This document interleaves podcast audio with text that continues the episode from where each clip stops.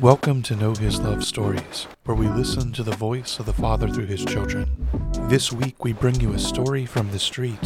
In the summer of twenty twenty-one, the Know His Love team attended our first live event, sharing the power, accessibility, and beauty of the personal love of God, and listening to men and women share their own experiences of his love.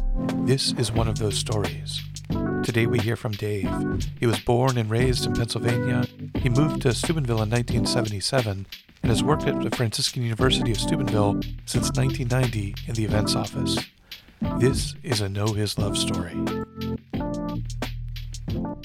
Just as recently as last last year, before my before Faustina's sister died, she was only seventy. She she had cancer, and uh, I had prayed for her for years and years and years and years, and and I wondered, Lord, why don't why don't you heal her or do something? Like, I wanted my will to be done. I tell you, okay, in, in a nutshell, is uh, she uh, at the end at the end of her life, she asked for a priest to come down with to pray with her, give her the sacraments, the the, the triple play of you know, confession, communion, and um, last rites. And then uh, she asked for some of our university student nurses to go with her. And they were, before you know her, they were praying a chaplet and praying a rosary, reading scripture, and praying with her every night. And what one of the student nurses, I, I used to get a rundown every night. I'd call him and say, how's she doing? How's she doing? Say, she's coming closer and closer to the Lord every single minute. And it was just a matter of days that, that they were there. And one of the girls, Annie DeJama, her name is, uh, real angel. She said, you know, God the Father knew that this was going to happen from the beginning of time. So he, we just, we're, we we're, we know that she went to heaven. I mean, she received all the sacraments. Um, and what a, you know, and then I, and I, then I was mad at myself for doubting God and for not realizing that God loves her more than I loved her.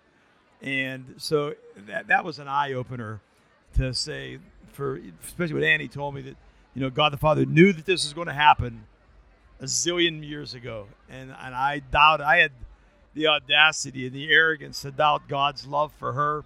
Shame on me, but I learned a good lesson there. Hey, God, God, in, in the person of Jesus Christ, they, God the Father, Son, and Holy Spirit, they're so alive in my family. It, it, to me, I see Christ in my wife and my children, my grandchildren, people I work with at the university, through you, I mean, for the people I meet every single day, and he's real. You know, the, the Lord Jesus Christ is so real, and it's, Christ is, is so real and present to me constantly, not through just a personal relationship that I have with him, but he shows himself to me every day through my wife and my kids, my grandkids, and everybody who works at the university. It's, it's, it's, it's, um, humbling and almost scary sometimes that God could love me so much, and I still have the I still have the bad taste to keep sinning. Praise the Lord, he gives us confession, because I still go to Father Calavini as much, as much as I can. Hopefully, yeah, a couple times a month, hopefully, yeah. But, you know, when I was baptized as a child, I also I was in the Byzant- Byzantine rite, so I was baptized and confirmed at the same time. But I never fully, truly appreciated either one of those until, I mean, and I was a, I was a good, pretty good Catholic. I was raised in a Catholic family, very Catholic family back in the fifties and sixties. But I had fallen away from the church for oh, a few, well, through high school, through college, and I didn't come into a personal relationship with Jesus Christ until nineteen seventy-eight, and that happened through confession. My sister. My sister, Dominican sister, Sister Marianne Fatula, she prayed for me for years and years and years and years, and God just answered her prayer and brought me to confession. And, you know, I mean, I, I've had um, Pentecostal friends that say, like, ah, how can you be Catholic and how can you be saved? Well, you're looking at somebody firsthand. Nothing's impossible with God. He can even save the Catholics, and he, he did. For me, but he did it.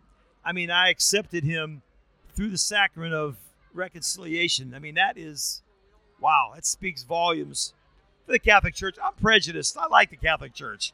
You know, nobody's holding a gun to my head. So, I mean, I could, I could choose, but I like being a Catholic. I like the richness, richness of the Catholic Church. So, no offense to anybody else. I mean, it's uh, God loves everybody equally. He just uh, he blessed me with the grace to appreciate what He's given to me. Confession, confession. I call it, yes, confession that, that He would still love me after all the sins I commit. After all of my arrogance and all of my self-righteousness and all of my judgmentalism, all these sins of mine, and He still loves me. He says, just come back to me, and it's a clean slate. That's hard to that's hard to comprehend for me.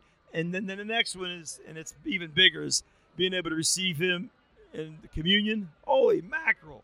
I, I mean, who am I? You know, that I, I can, you know, receive my Lord and Savior Jesus Christ and partake of Him whenever I want. I mean, especially on college campus, we have a Mass every single day.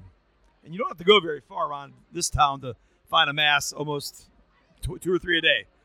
I would say, do me this one favor and say, Jesus, I trust in you.